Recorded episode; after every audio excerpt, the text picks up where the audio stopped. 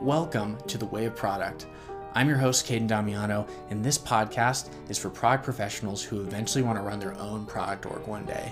The average tenure of a product leader is two years. Two years because they fail to make an impact with their teams. I want to figure out how the best product teams and creative technologists tick, with the goal of putting it all into a book.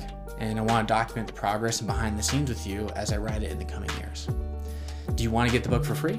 Then jump over to wayofproduct.com, subscribe to the newsletter, and I'll send you a draft of the book's introduction in a public Google Doc. So if you've benefited from the show, in any way, if you enjoy your work more, you got unblocked from limiting belief, go to wayproduct.com, show some love, and join the newsletter crew. I appreciate it, and I promise to continue to make the show and newsletter more and more valuable as the years go on. Now, let's get back to the good stuff. Thanks for hanging out. Hey, listeners, today my guest is Justin Tan. He's a head of design and co founder at Turtle Design, which is a design agency. But what we're going to talk about today has to do with kind of a unique value proposition that they have been validating recently, just through the demand in the workspace. But before we dive into that, Justin, welcome to the show. Can you briefly introduce yourself to the listener and just tell them who you are, and we'll go from. Hey, everyone. Yeah, I'm Justin, co founder and head of design at Turtle. As Caden was saying, we're a company that focuses on building great design teams. And yeah, like maybe I'll start with a little bit of a background on myself. Turtle was started seven years ago. Me and my partner started it in 2016. But going way back to the start of my design career, I went to art school and studied graphic design. My education was pretty traditional, a lot of layout design, branding, advertising, illustration, that type of thing. And there was very little education on digital or web design, and product design was not even a thing at that time. Me and my friends, we all came out of art school thinking that we would be designing magazines and brands that would appear on stationery and billboards and things like that. And then my first serious job after school was at Critical Mass, which is a global digital agency. And I was really thrown into the deep end of web design there. And I was really fortunate to be able to learn on big accounts that they had, like Nissan and Adidas.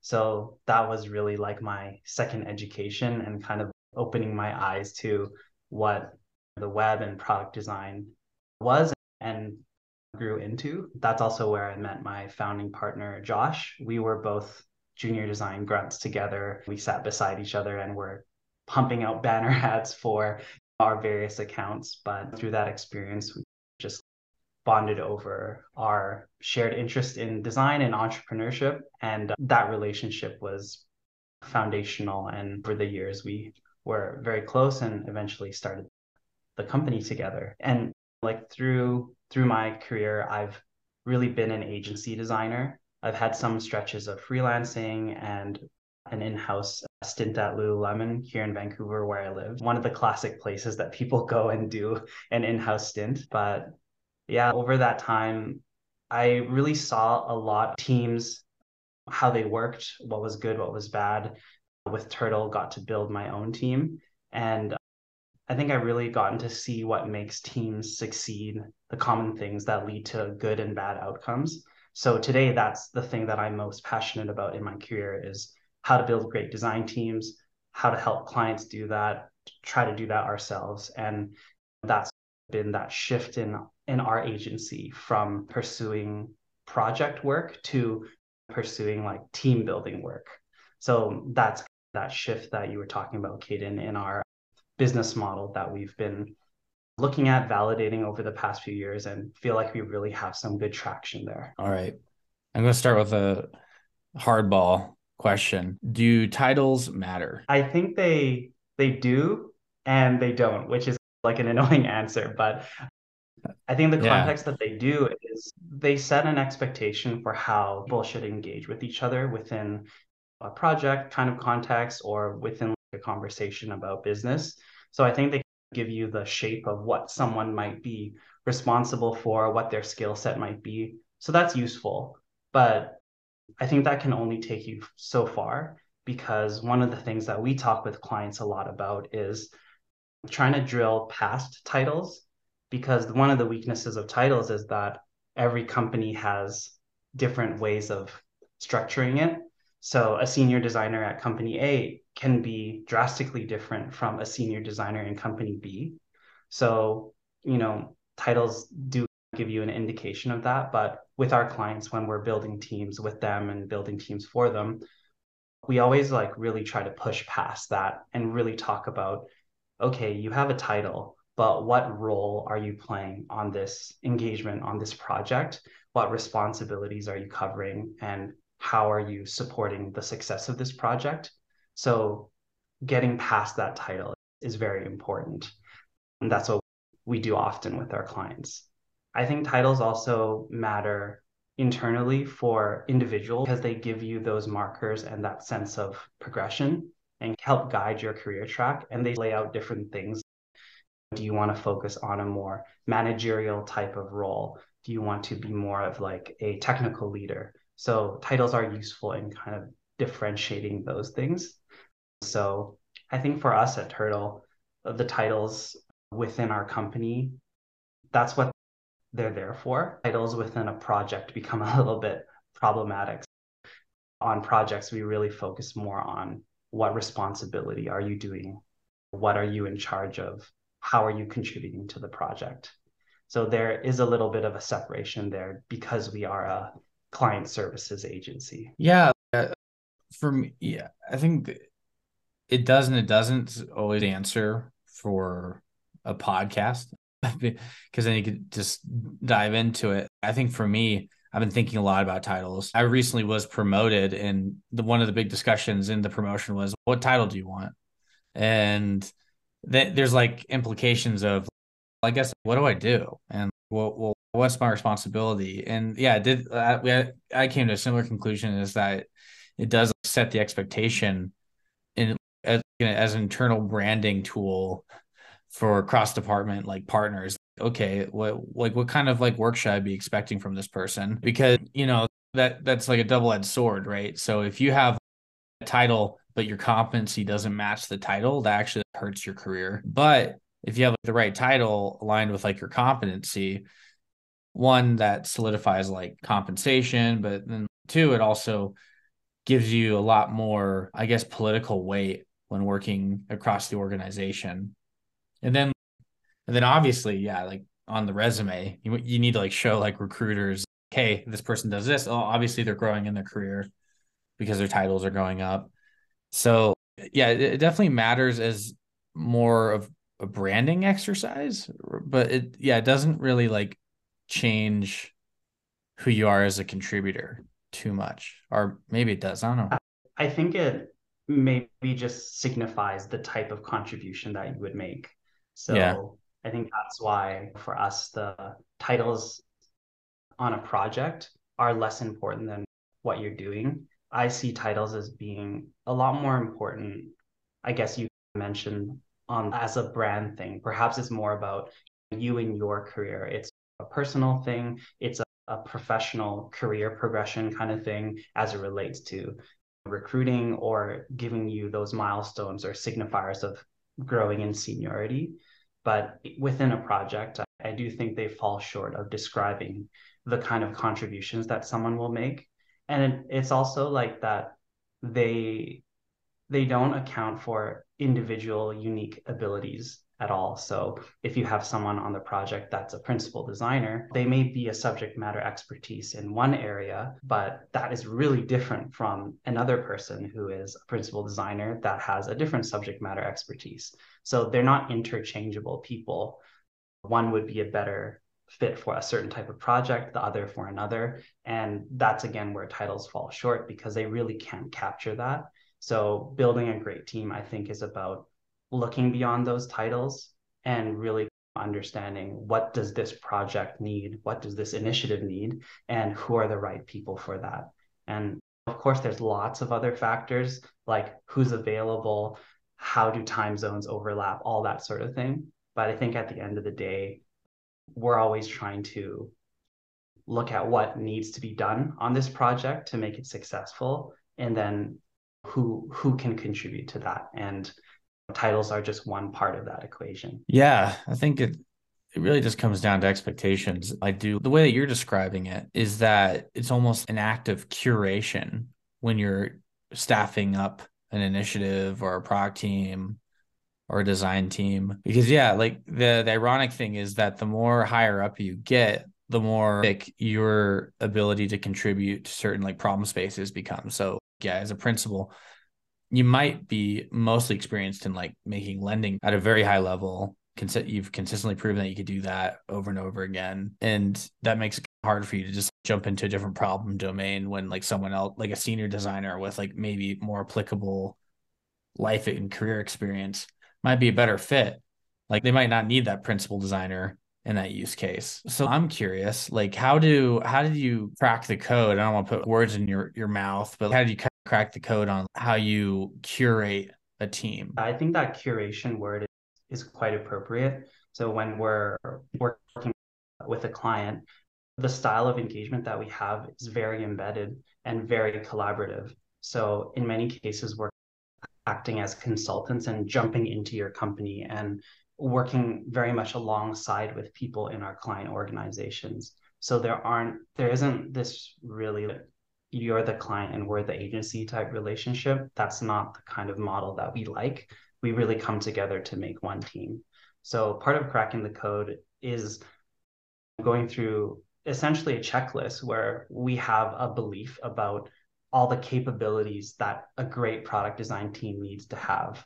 And so those that list includes things that are very practical and not, I guess, not towards the things that like, oh, this person is a project manager or a producer. Okay, what does that mean? Usually that means that they're they have certain responsibilities or are they're fulfilling certain capabilities like they are managing the timeline and milestones they are gathering requirements and validating stakeholder feedback so we go through a checklist like that and really start asking okay who is the person that's going to be responsible for that oftentimes it will be someone with a title like producer but it's not always the case and we've certainly had situations where We've had clients that said, okay, we want to have our design manager on this project and they're really good at X, Y, and Z. But once you start talking to them about their availability or the way that they even want to engage with this pro- project, we find out that they're not doing what like a traditional design manager on a project would be doing and they're maybe more realistically a stakeholder who should be consulted but can't be involved day to day. So that's an example where it's like the title that you doesn't matter because that's not how you're engaging with the project work. So we go through that checklist of capabilities and just go who's going to be fulfilling these capabilities is that coming from you the client is that coming from us and how do we come together and make sure all of these things are checked off so that this whole project team is very capable and is going to perform at their best. And you come in as subject matter experts on like how to staff up a design team. Are you basically going in there and like looking at like their current in-house team that they have right now and then you can make recommendations to fill headcount based off gaps in their team or is that kind of like how it works or yeah that's that is a portion of what we do so the way that we think about it is that when we're asked to work with a client, we count them as the first member of any team. So we're essentially doing an audit and talking to them about what capabilities do they already have? What do they believe they're strong in? What are they bringing to the table? And then we look to construct teams that like supplement that and make the whole group better. Some teams, they just aren't very mature in their design function. So they ask for like us to provide everything related to a product design team from like the design capability to the design ops to research to every part of it so they only have enough to be the stakeholder for example but other teams have a lot of infrastructure and a lot of maturity and they are looking for really specific asks a specific skill set or a person that can do this kind of thing or work in this kind of way.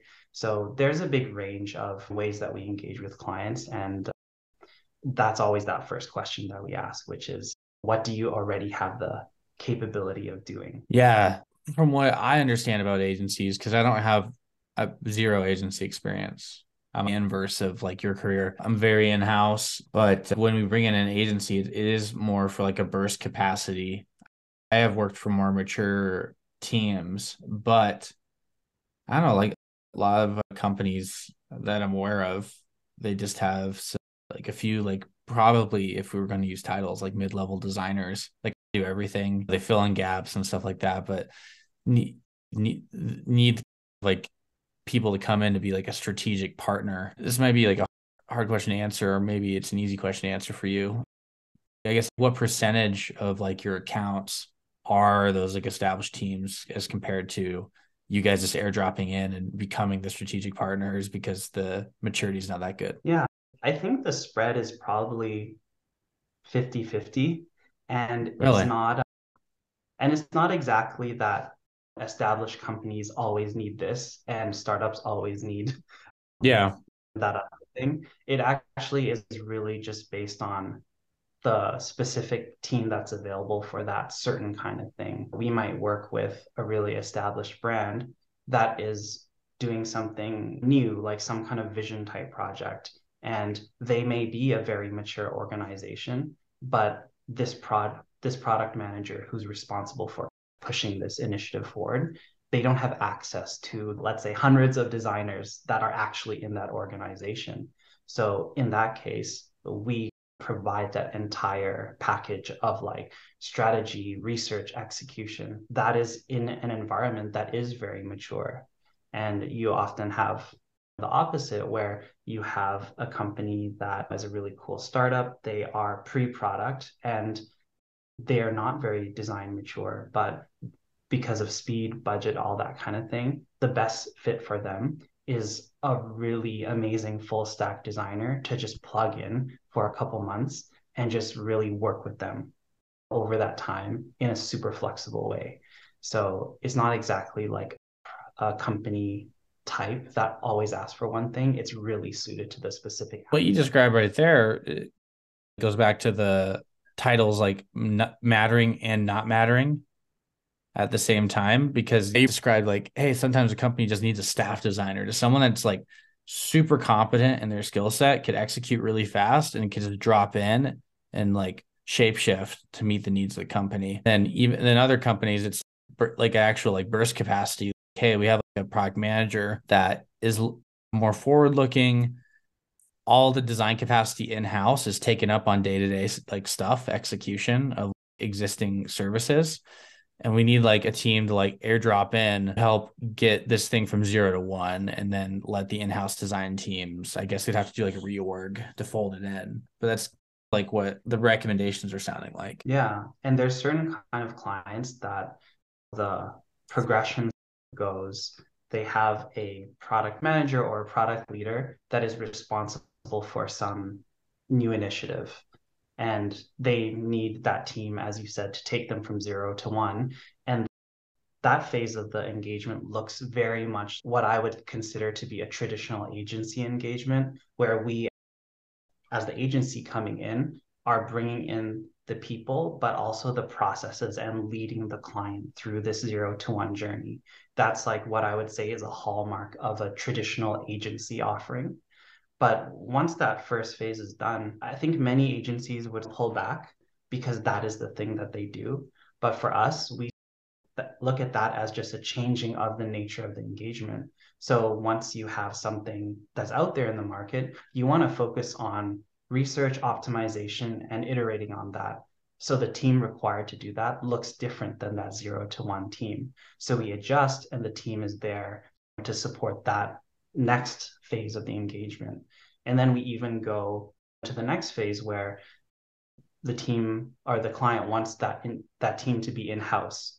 So they start looking at how do we bring this capacity in with new designers or even existing designers. So we'll often also recruit for our companies.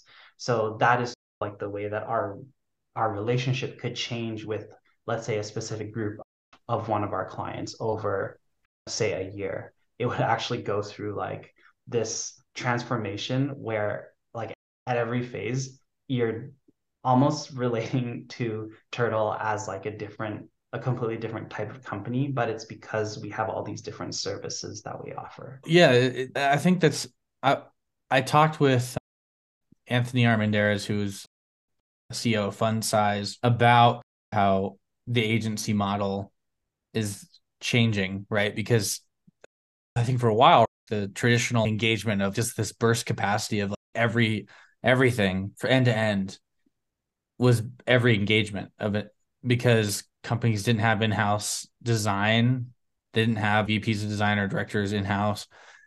And so it was project by project. And now that this whole kind of like shift in the industry is oh no like design headcount at a tech startup is like table stakes now. A lot of design capacity is being built in-house.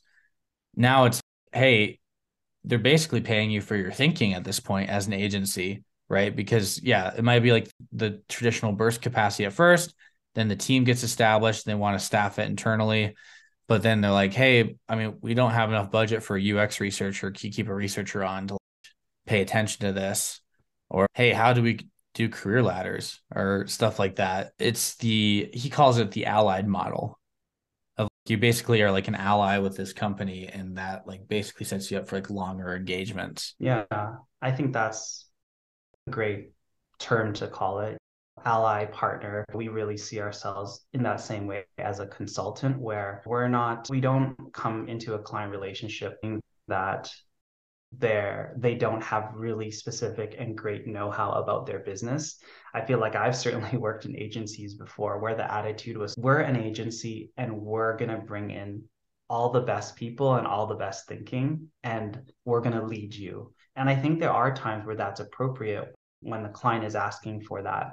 But nowadays like the clients we work work with they know their business inside and out they're not looking for us to come in and save the day or anything like that. They're looking for a partner to work with them and consult with them on how to expand on what they can do currently. Sometimes that's very little and they want to grow it from zero to one, but sometimes they're already 100 level and they just want to get it to 150 or however you want to measure it. But I think that partnership model is much more relevant in today's market because it acknowledges too that we're not really delivering siloed campaigns or specific things like that.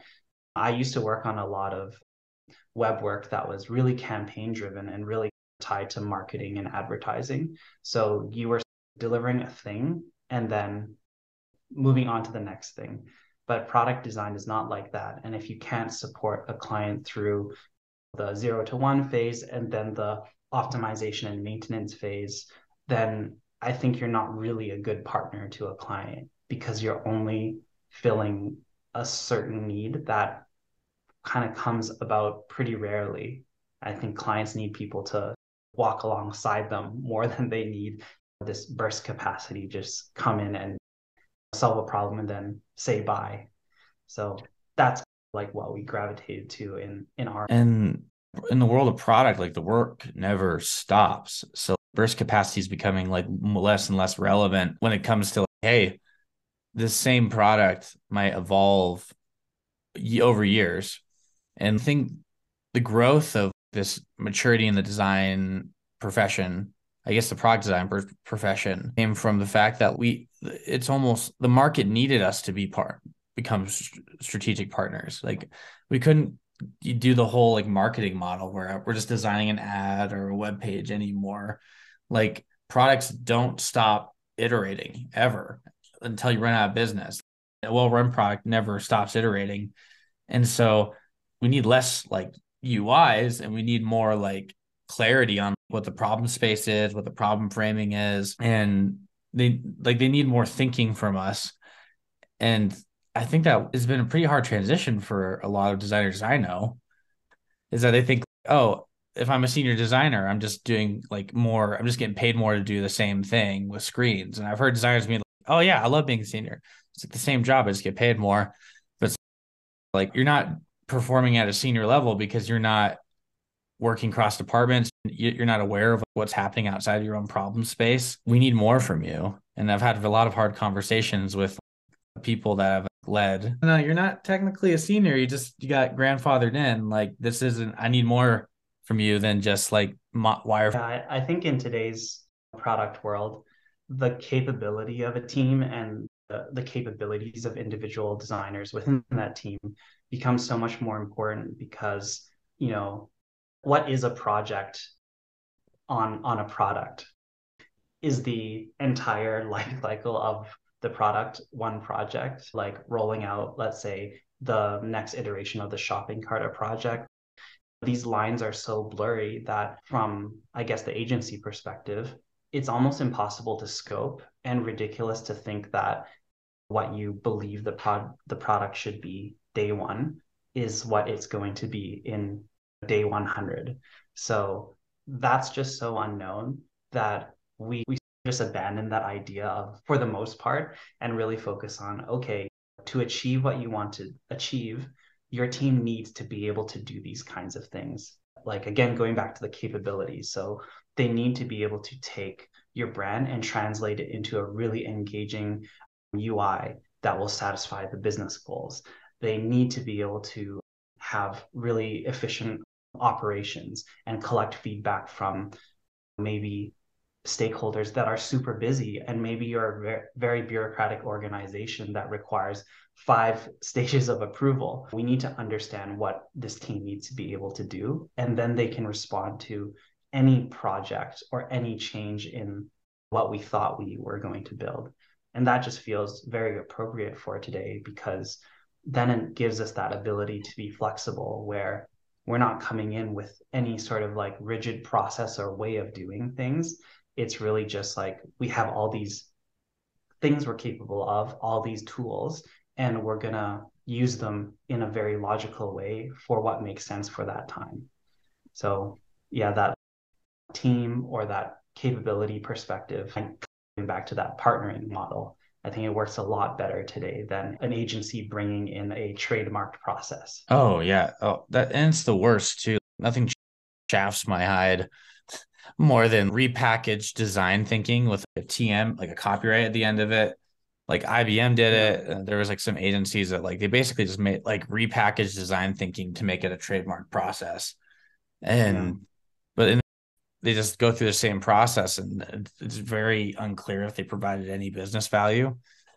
They just wanted to like, productize their process so that they could just sell units and in like billable hours. Like I am recently for me, was like realizing, okay, get get really good as at executive presence and then get really good at what the actual problem is. So like people come to me like, oh, like this isn't working. Operate the ops team isn't adopting our internal tools.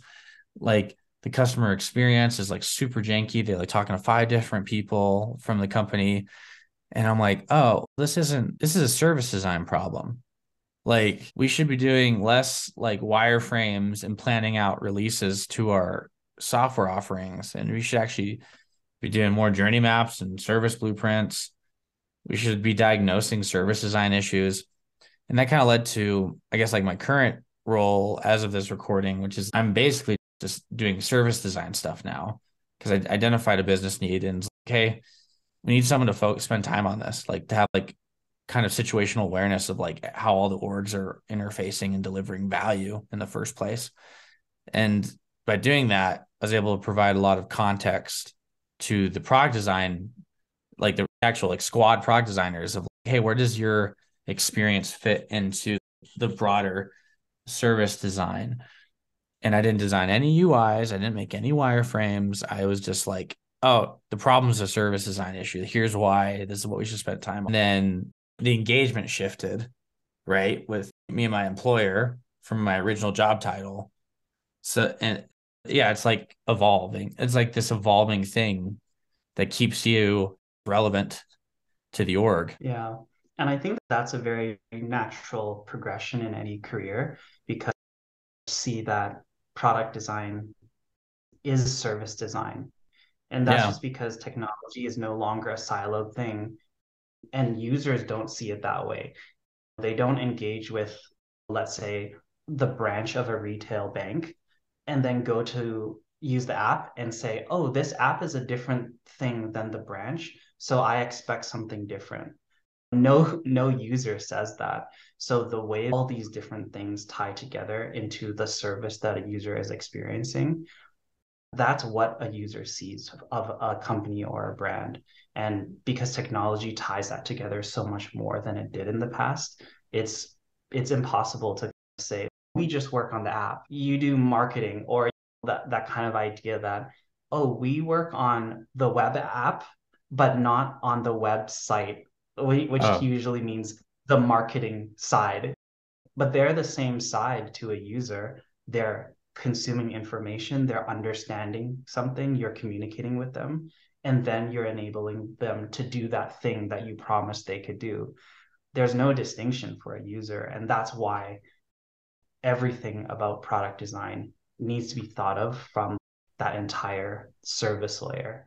So I think as you get more senior in any organization and as organizations mature, they start to understand that the different units or squads they really need to be working and pushing on the same type of experience across the board. Yeah. And like the customer success team needs to be looped in to the design of the service now, where when historically it was they just had to deal with any like shortcomings in the product. That was their job. And now it's, hey, how could they proactively just get ahead of any breakpoints in the experience? And so I really like that because it's yeah, to the user, it's relevant.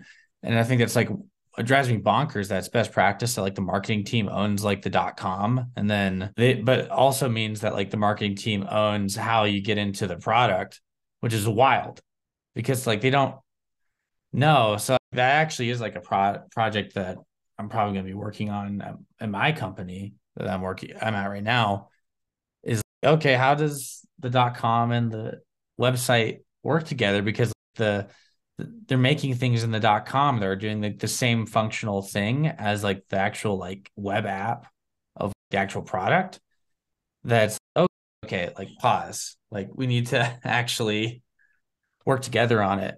And another example because my the org i work at is not a saas company. It's very like service driven tons of salespeople tons of customer success people. Like they they're making like Salesforce Experience Cloud, like customer facing UIs with like a separate login because the customer need the eh, like for example, like a customer doesn't care what like whose job it is. They're like, I need to be able to log in somewhere and see my account statements, which product hasn't gotten to yet. And so they just bypassed us and made like a portal, which oh, that was a fun discussion. But then you realize yeah, they did it out of necessity because this is what the customer expects. They're like, hey, I should be able to log in and see this. And shame on product for not being aware of that. Yeah. And I think that's also why we're seeing more of these executive titles like chief product officer or equivalent titles. I think it's a response to this kind of siloed way of thinking about marketing or product or customer success that that attitude that they could act independently and that customers understood and had grace for that. Oh this is a customer support issue. It's not a product issue. Like that doesn't happen. So that's why these titles are emerging because they're people that can tie all these things together. Because the product is the service and the service is the product. There is no distinction for a customer. Yeah and if you and the result of the silos and this is almost every company is like these disparate systems like a salesforce instance a zendesk desk in, instance they're owned by different budgets and different departments. And to the customer it's like why does this seem so disjointed? It's because it's oh no that's not my it's the it's not my job thinking. That prevalent in organizations like no i want to stay on this isn't my job. Product we're working on the web app and the app or whatever and that's what product does and then they ship stuff and no one adopts it. And because the operations teams are actively disintermediating customers from the digital product to use their Zendesk desk instance or go through Salesforce or something like that. It's crazy how often that. And it is probably, we need to be realistic too that these silos are very challenging to break down. And the larger the company is, the more the more entrenched they are in having these different disciplines, the harder it is. So there definitely is a gap between, I think, what we all would like and where we are. And it's going to take time to get there because we're still in that evolution of a lot of companies becoming digital. There's still all this like digital transformation projects happening across different organizations. And that just means oh wait but you weren't digital before like how yeah. could you not be digital but many companies are still making that shift like the largest companies in the world. So it's a big challenge that we'll probably be working on and trying to overcome over the next decades. But that is where i think many designers design teams are pushing things and trying to bring that design thinking or way of looking at the experience higher and higher up the ladder. And i think when people talk about design having a seat at the table i think these are the instances of that where chief product officers chief design officers it's senior leadership positions that can bring in that perspective that you know just as finance is important and just as marketing is important actually tying all these experiences together is very important. And companies are losing out to competitors that are maybe newer and more holistic in their thinking and giving that experience to customers that there isn't like a jump from what you experience in this instance of the company's brand versus this other i think it's like a, reg- regression to the mean right like i've noticed um, at Twitter pre Elon Musk acquisition. They like laid off a bunch of people. And this is before Elon Musk bought Twitter.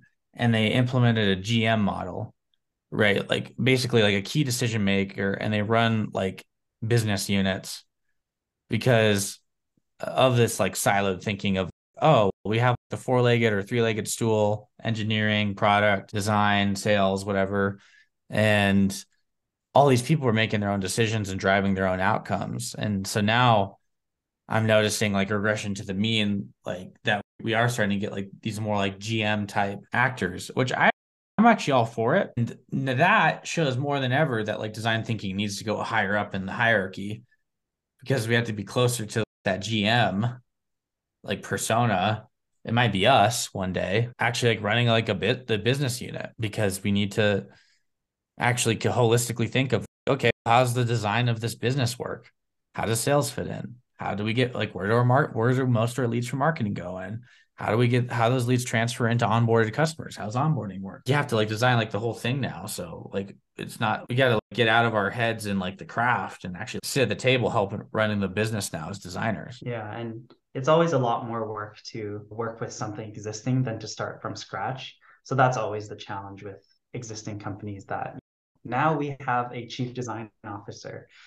Okay, great, but what are they responsible for? How much say do they have?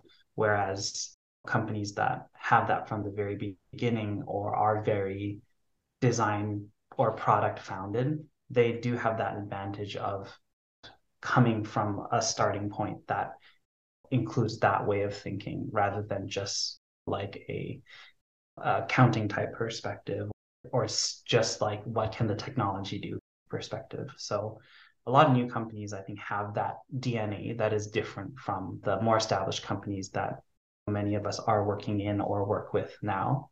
So it's those new startups that are ready to go with this kind of model of the service design experience. I think if anyone listening, especially those that got impacted by the big tech layoffs, are, are like realizing is that there's still a ton of jobs out there. There's a lot of like companies that could not like land you as a talent because you're in big tech, but there's a lot of these Fortune 500 companies. I know for me is like I don't want to work at a SaaS company ever.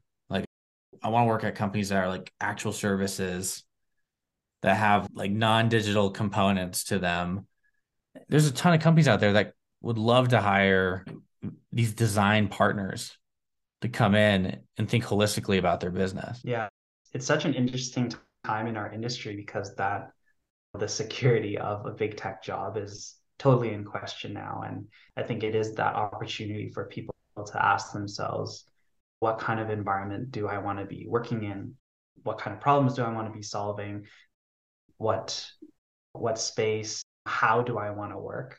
Because that draw of big tech is just so shaken right now. It is hard to turn down the salaries and the security and all that stuff of these large organizations. But I think now we're seeing that there's no guarantees in those jobs. And on an individual level, there's a whole lot more to a career than just that yeah. type of job. And so I think that's it's an unfortunate thing, all these layoffs, but it's also a cool opportunity that a lot of these other companies that are out there that, you know, are profitable, are ready to go, they have something to offer now that they couldn't compete with in the past. Yeah, of course. So Justin, do you feel like there has is anything that hasn't been said that should be said in this conversation? Great question. Yeah, I guess, you know, one thing that we did touch on briefly that I'd love to get your thoughts on even is one of the reasons that we've gravitated towards that team model and that team capabilities is the idea that scope is fake and no one actually knows what we're going to be building. So I'm curious to know for you, like, does that ring true or like how do you engage with a statement like that if I were to say, cool that Scope you're telling is... me about your project, but it doesn't matter. What team do you need? Because those are the types of conversations we have with clients a lot. Yeah. One, that that would be like great swag, like a great t-shirt, like scope is fake or a snapback or something like that. I totally agree with you. I I was uh, interviewing a couple like product leaders on the podcast, and I think it's becoming best practice now that you can't roadmap past 90 days. Like it's becoming best practice because it's like you don't know beyond 90 days for mo like what where the pro like where the product's gonna go. So like project thinking and like scope, it's irrelevant because we're thinking in outcomes now. And okay, how can we move towards this outcome? We could probably think 90 days out, like what we think we could do. And we then we don't even know once we like after 90 days, like we ship it, like we don't know what we're gonna learn. Yeah, like I think there's a have you read like the win without pitching manifesto? Yeah. Yeah, that that book's great because it's like the doctor it, that's basically doctors deal with this all the time. People come in and they're like, "Hey, I think I have this. Uh, what do you recommend I do?" It's a project, right? They come in as a project. What good doctors do is they diagnose before they prescribe. So it's okay, cool. This your knee hurts. Tell me a little bit about your knee. Have you been weightlifting? Have you been running? And then like they're actually learning about the problem because it's like, yeah, scope doesn't matter. It's what happens is like there's a symptom and you need to prescribe something to help the symptom get better. And it may not have anything to do with so I'm totally aligned with that. And then also I just to keep my monologue going. At work recently, I was like told, hey, we need to could you build could you like design all this and get ready for delivery in two weeks? And then can you we'll build it and then put it behind a feature flag and then we'll release it when these other things are built. And I'm like, wait, so you want me to bust my ass for two weeks? Even and I could have just actually like spend time on this, a little bit more time on this, like eh, more like comfortably or like in a more like realistic time frame because it doesn't matter because it won't the customer won't see it for another three months. That's what you're telling me. Yeah. So obviously I said no. I'm like, no, I'm not doing that. It's a total misuse of like team resources. But that's just such a it's proof. It's like, okay, when does a customer need to see it? to like the and the customer might not, might not care. And so you could spend more time on it. Scope doesn't matter. That's my brain dump. Yeah, I, I like that uh, diagnostic analogy because i think that that ties into some of the things that we really look for in in designers ourselves is i guess that adaptability and that quality of flexibility because designers that come from a very agency model I think there is this tendency to really get excited about what you think you're going to work on and really hold that too tightly. But if we're focused on outcomes, we have to be flexible that the thing that we first thought was important may not be important 30, 60, 90 days from when we started. And holding on to that too tightly is actually hurting the progress of the project. So I think that dude of okay, yes, you came in for a reason, like a, the doctor analogy, but what actually is going on? What is the context? How are things changing over time? And what you, the initial scope is really just like a starting point for a relationship that it could go any number of ways over the course of time and being responsive and adaptable to that and willing to us what is actually going on here and what is actually the need that's really important as a designer individually to progress in your career but also in like teams that teams are capable of making those changes. And that is like you know so important to partnering with clients and doing great work because the definition of what what good is it's it changes all the time and it's really impossible to predict at the start of any kind of engagement. Oh yeah. And declaring like the output well before you understand what like the actual like problem is that's a recipe for thrashing. And so these poor overworked like prog like basically engineers product managers designers like all three of them are like building this project and then they get retasked three months later because they learned something new or the executive team learned something new and they're like okay reorg. And it's like musical chairs. And then eventually they're just like i'm leaving because the execs are changing their strategy over and over again but i think we could take if there's a lot of thrashing going on we could take some responsibility for the fact that we didn't approach the leadership as partners and actually help them come to better conclusions through like our perspective of like how to build things.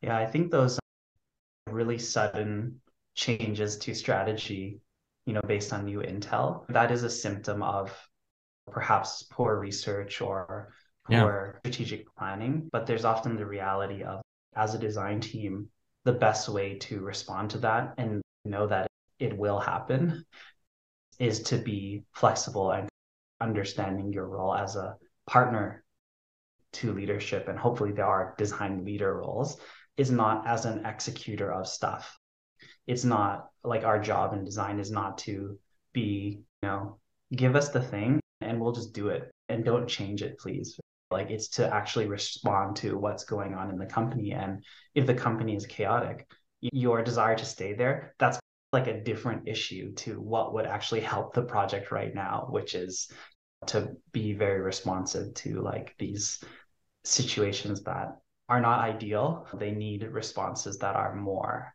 thoughtful and flexible than you know what's going on here like why is this changing like it's good to ask those questions but oftentimes they are needed. They're based on something. Hopefully it's on something real you know like customer data or something that actually matters.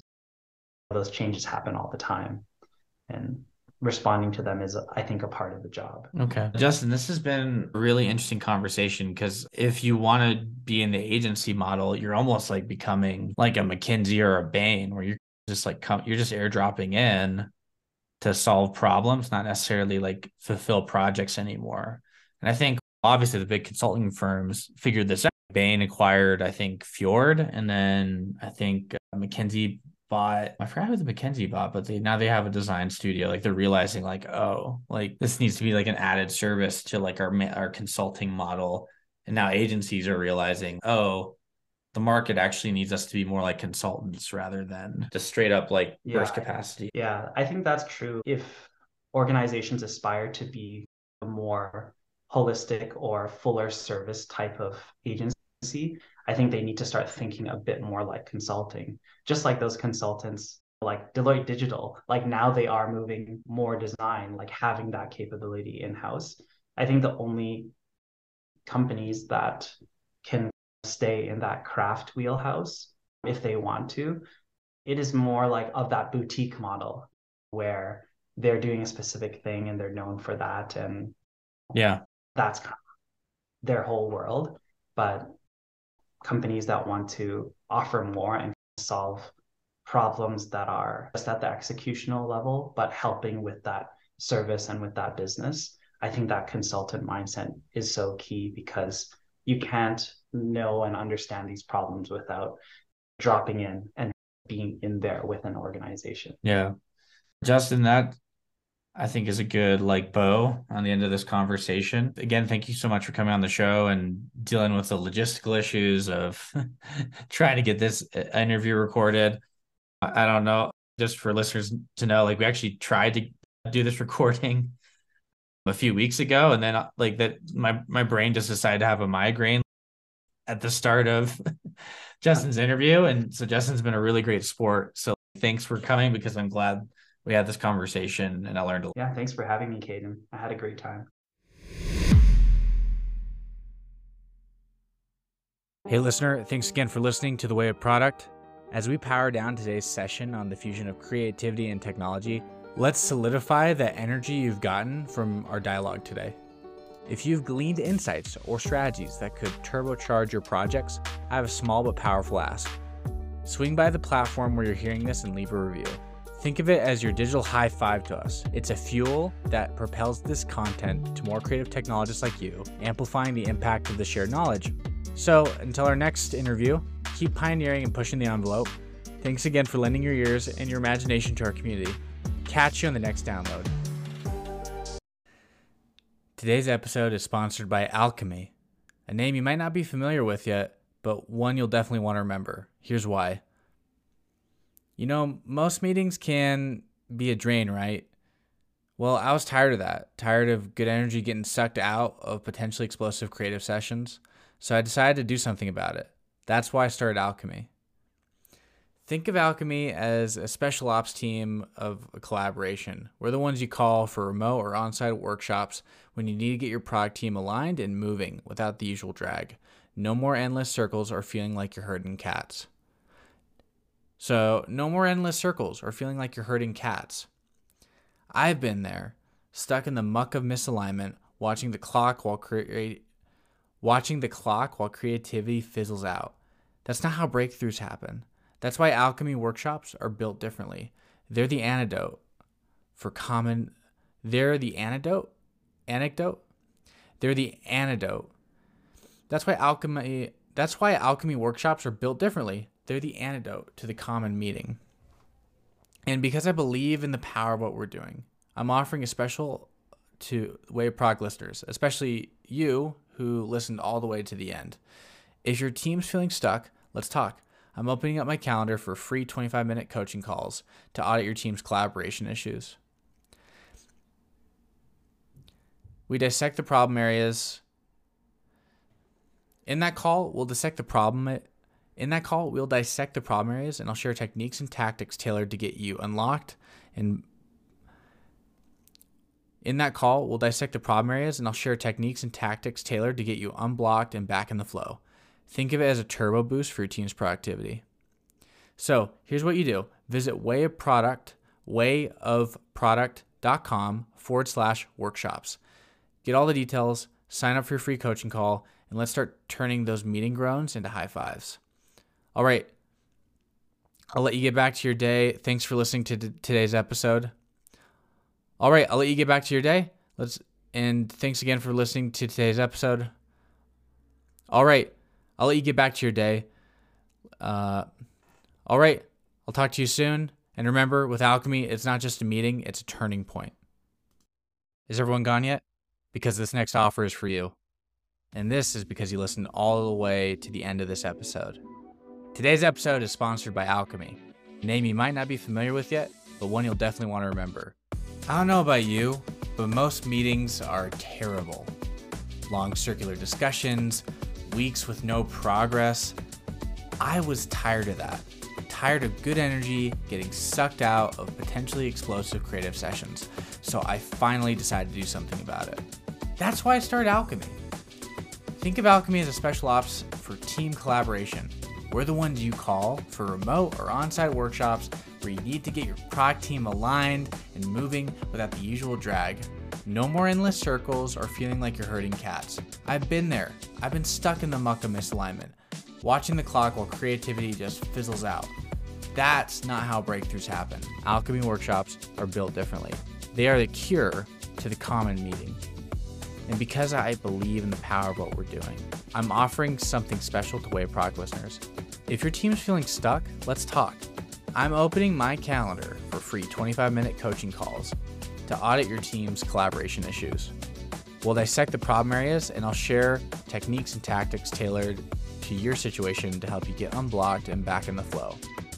Think of it as a turbo boost for your team's productivity.